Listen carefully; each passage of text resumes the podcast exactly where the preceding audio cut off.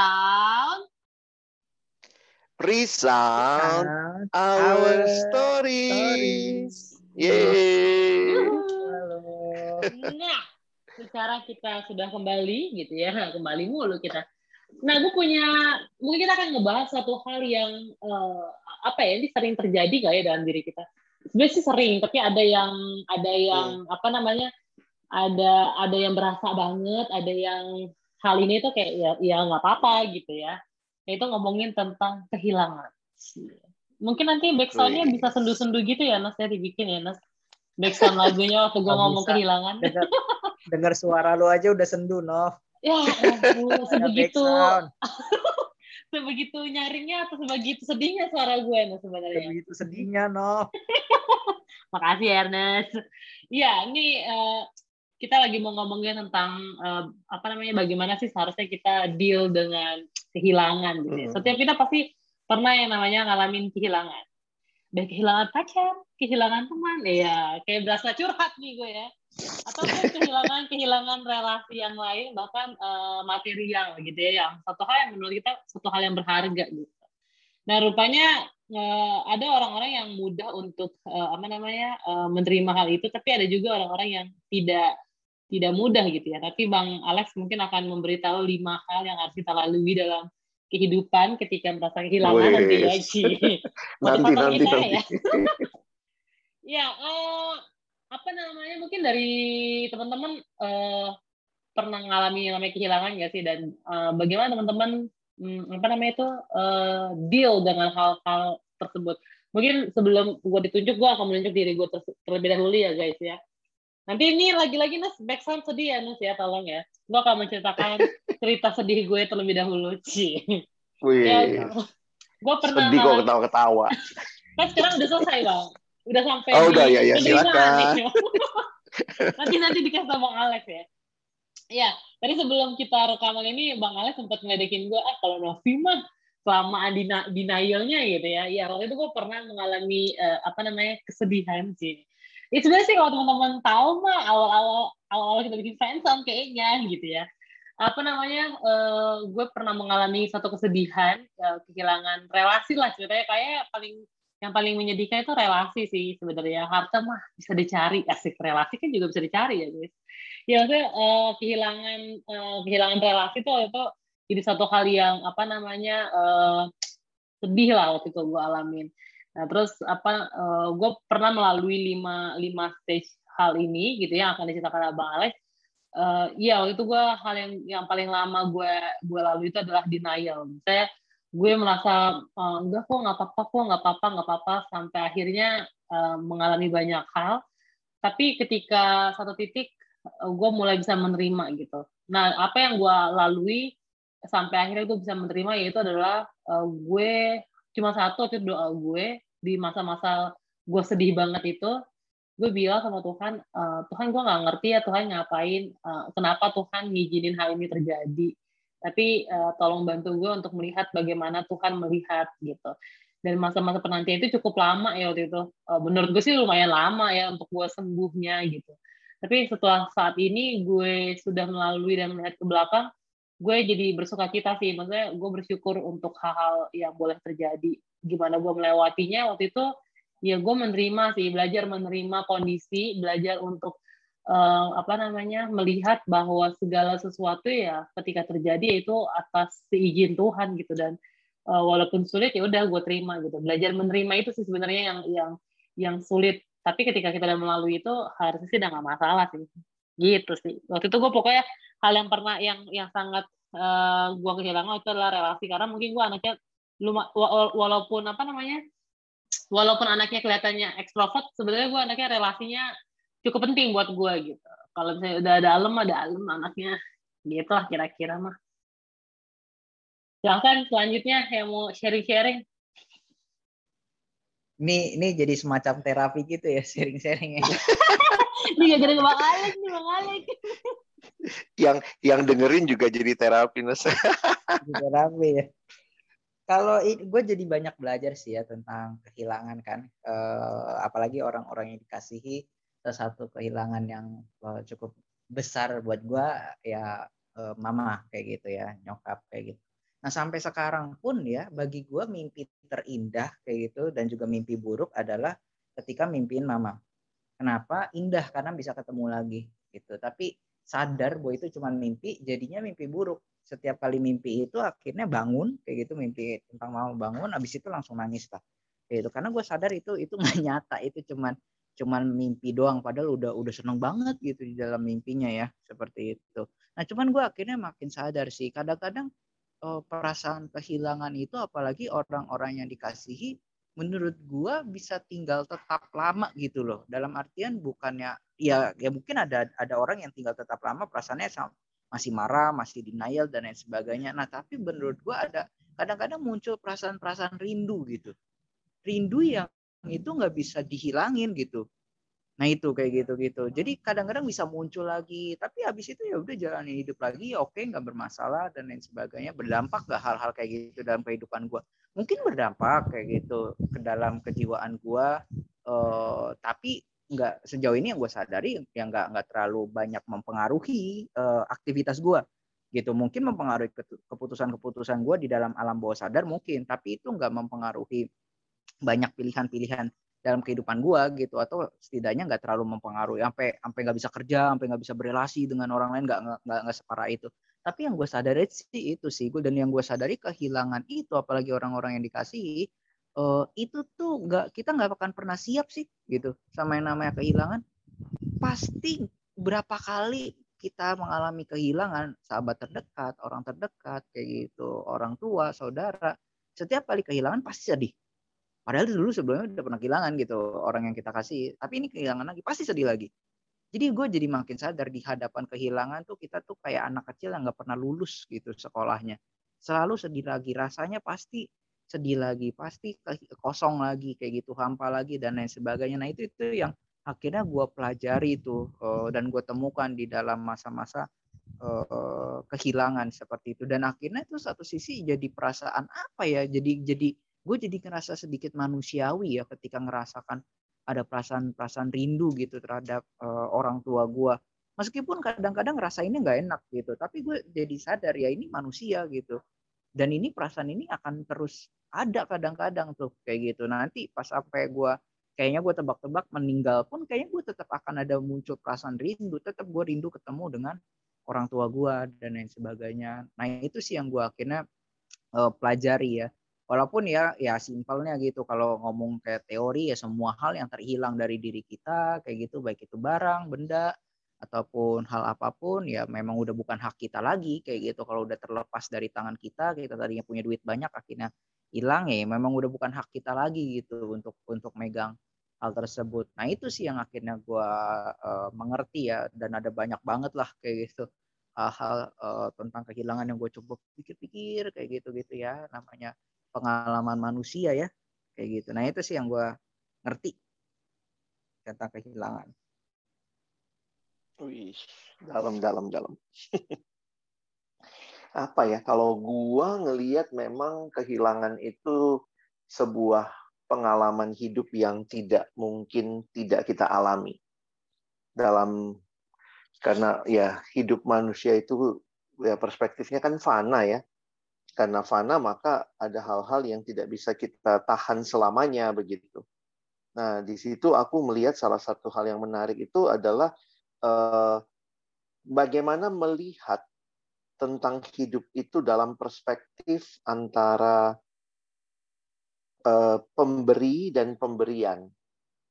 Antara eh, pemberi yaitu Tuhan sama pemberian gitu yang yang sifatnya adalah tidak pernah kita dikasih sebagai sesuatu yang permanen selamanya dan tidak mungkin hilang gitu ya.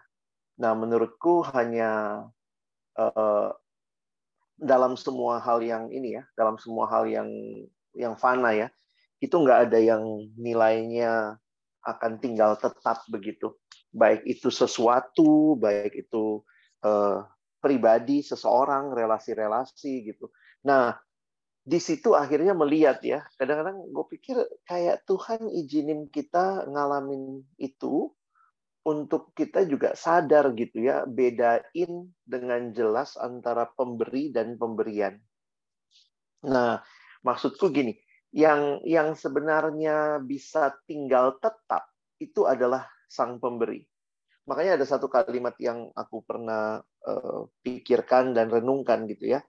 Dia mengatakan gini, kalau kita punya longing, kita punya keinginan untuk sebuah relasi yang terus-menerus, memiliki sesuatu itu terus-menerus, sebenarnya itu hanyalah mengingatkan kita bahwa kita itu dicipta untuk berelasi dengan Allah. Karena yang selalu ada terus-menerus dan tidak pernah akan hilang adalah Allah sendiri, Dia yang kekal gitu. Jadi sebenarnya itu satu perspektif yang menolong aku juga sih melihat kenapa ya aku tuh uh, sedih banget waktu misalnya orang tua meninggal gitu. Waktu misalnya tidak dapat apa yang aku pengen kok aku rasanya marah, uring-uringan. Karena ada ada keinginan yang waktu digali lebih dalam, ah lu tuh nyari sesuatu yang tetap dan terus-menerus gitu. Nah, yang tetap dan terus-menerus itu bukan pemberian, tapi sang pemberi gitu. Nah, jadi di situ uh, memberi perspektif baru sih dalam hidup untuk melihat. Nah, ada satu kalimat yang aku pegang juga, uh, belajar menerima menerima semua pemberian dengan tangan terbuka. Jadi jangan menerima dengan tangan tergenggam.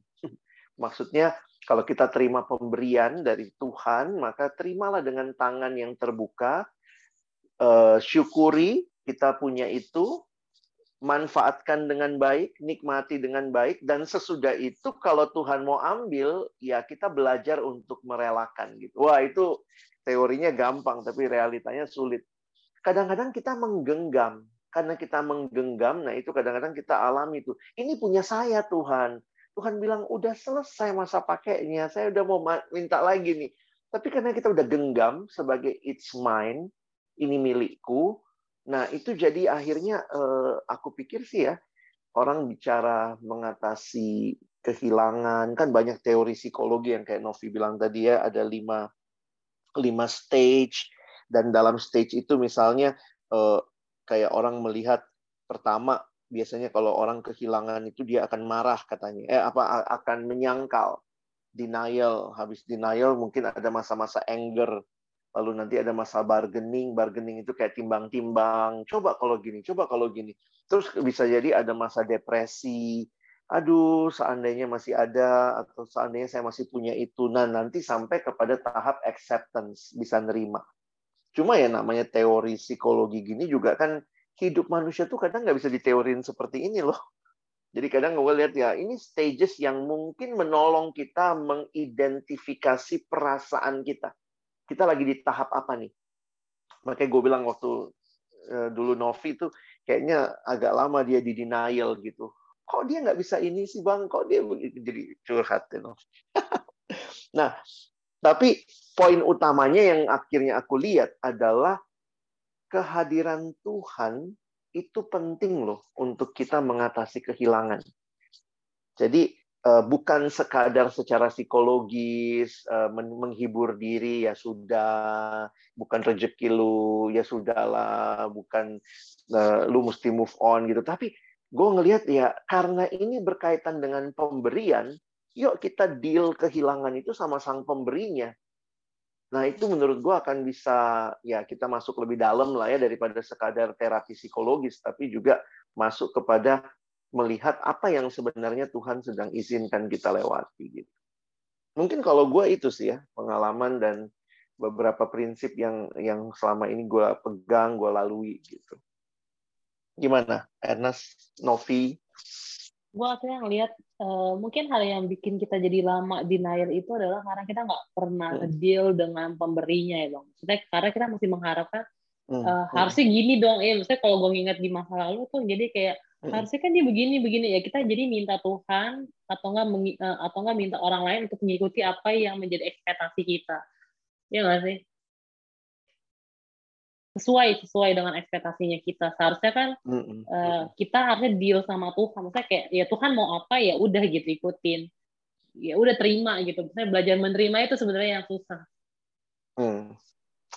Enes gimana kalau gua ya gue setuju sih kayak gitu uh, semua hal itu. Cuman memang kadang-kadang it, hal itu tuh ya benar yang kata Bang Alex kan di masa-masa kehilangan justru kita kagak ngerti itu hal-hal yang kayak gitu five stages atau ataupun juga teori kenapa Tuhan membuat memberikan kepada gua hal-hal yang uh, menyakitkan kayak gitu-gitu Nah, memang uh, rada sulit sih kayak gitu ketika ngomong uh, kehilangan. Kadang-kadang yang dibutuhkan seperti yang selalu Bang Alex bilang gitu ya, kalau orang lagi ada dalam masa kesulitan, ya dilewatin gitu. Kadang-kadang masih dilewatin, kadang-kadang ya kita perlu teman, ada yang terus mendengarkan cerita kita, kalau kesah kita di masa-masa kehilangan seperti itu kayak gitu. Gue setuju sih kayak gitu. Kalau kita mesti deal dengan dengan uh, sang pemberinya uh, uh, karena karena dia yang memberi kan dia juga yang yang mengambil kadang-kadang gue gue ingat tuh kisah kisah Ayub gitu ya kisah Ayub bagi gue tuh menarik karena kan dia banyak kehilangan dia banyak kehilangan tapi di di, akhir kisah Ayub yang gue bingung kenapa kok dia jadi nggak marah lagi gitu. Itu gue penasaran banget gitu. Itu gue penasaran banget kenapa kalau memang uh, jawabannya Tuhan eh, jawabannya Ayub itu yang yang Ayub bilang apa uh, Tuhan itu uh, gue ngomongnya sembarangan tanpa pengertian kayak gitu. Ternyata rencana rencana Tuhan tuh bijak dan adil dan lain sebagainya. Gue mikir-mikir kalau ini kunci dari kita bisa meredakan rasa kehilangan wah enak banget ya setiap kali kehilangan gue siap kali nah tapi akhirnya makin sadar sih itu kan pengalaman si Ayub gitu ya itu pengalaman Ayub eh, itu beda dengan pengalaman gue nah cuman jadinya akhirnya makin ngerti lah di tengah-tengah kehilangan itu kayaknya ada hal-hal yang perlu yang yang akhirnya Tuhan mau bukakan yang mau di, diberikan pengenalan lain tentang dia terhadap gua. Nah, itu sih yang akhirnya gua uh, pelajari gitu dan itu pengalaman unik. Jadi gua jadi jadi ngelihat juga sisi lain bahwa kalau kesulitan ataupun juga kehilangan itu adalah sebuah undangan gitu ya dari Tuhan untuk mengenal Tuhan lebih jauh lagi sama seperti Ayub tuh hmm. kehilangan. Nah di situ akhirnya Ayub kan bilang Uh, dulu tuh aku tahu Tuhan dari kabar-kabar orang, dari mulut orang, dari dari orang lain aku tahu. Sekarang aku memandang, memandang kan memandang engkau sendiri gitu, bukan dari kabar-kabar hmm. orang lain lagi. Nah itu sih yang kayak tadi Bang Alex bilang mesti dealing dengan si pemberinya kayak gitu. Nah itu sih yang yang uh, menarik buat gue ya. Walaupun pasti nggak enak sih lewatinnya itu uh, sulit lah. Iya dan dan karena situasi kita ya masih hidup dalam dunia ini dengan begitu banyak pemberian dan justru makin lama kayak kita harus makin ingat gitu ya bahwa ada sang pemberi yang tetap hadir buat kita gitu. Kadang-kadang gue berpikir ini ya, kayaknya uh, ada masa-masa di mana pemberian itu melimpah gitu. Dalam arti misalnya ya, uh, waktu masih kecil, terus kan beranjak dewasa, ini di usia-usia ini nih kayaknya beberapa kita ngerasanya pemberian melimpah nggak tahu ya nggak semua tentunya ya tapi kayak punya kayak kita misalnya punya punya latar belakang pendidikan yang baik punya pekerjaan punya yang sehat ya punya kesehatan tapi seiring dengan makin tua kadang-kadang tuh kan kayak pelan-pelan tuh diambil gitu ya terkesan kayak yang dipinjemin udah selesai masa pakainya, tubuh mulai sakit-sakit, mata udah mulai susah ngeliat, kaki kalau berdiri lama udah capek, gitu-gitu. Nah itu tuh gue kadang berpikir, ih kok kayak Tuhan izinin begitu ya siklus kehidupan sebenarnya apa nih? Nah itu makanya mungkin Alkitab ya bukan mungkin ya pastinya Alkitab ingetin sama sama kita pengkhotbah kan bilang ingatlah penciptamu pada masa mudamu pada waktu kamu punya semua, inget tuh siapa pemberinya. Karena memang ada masa-masa, ya kalau udah makin tua ya kayaknya udah otomatis ya inget pemberi ya, inget Tuhan gitu. Udah bawa-bawa tanah gitu. Tapi masa-masa muda tuh kadang-kadang tuh masa yang kita paling pertama ya kita nggak inget pemberi. Kalau kita kehilangan kita marah-marah, kita merasa itu hak kita, padahal cuma hak pakai gitu ya, bukan hak milik gitu. Nah itu mungkin perlu uh, ya gitu deh.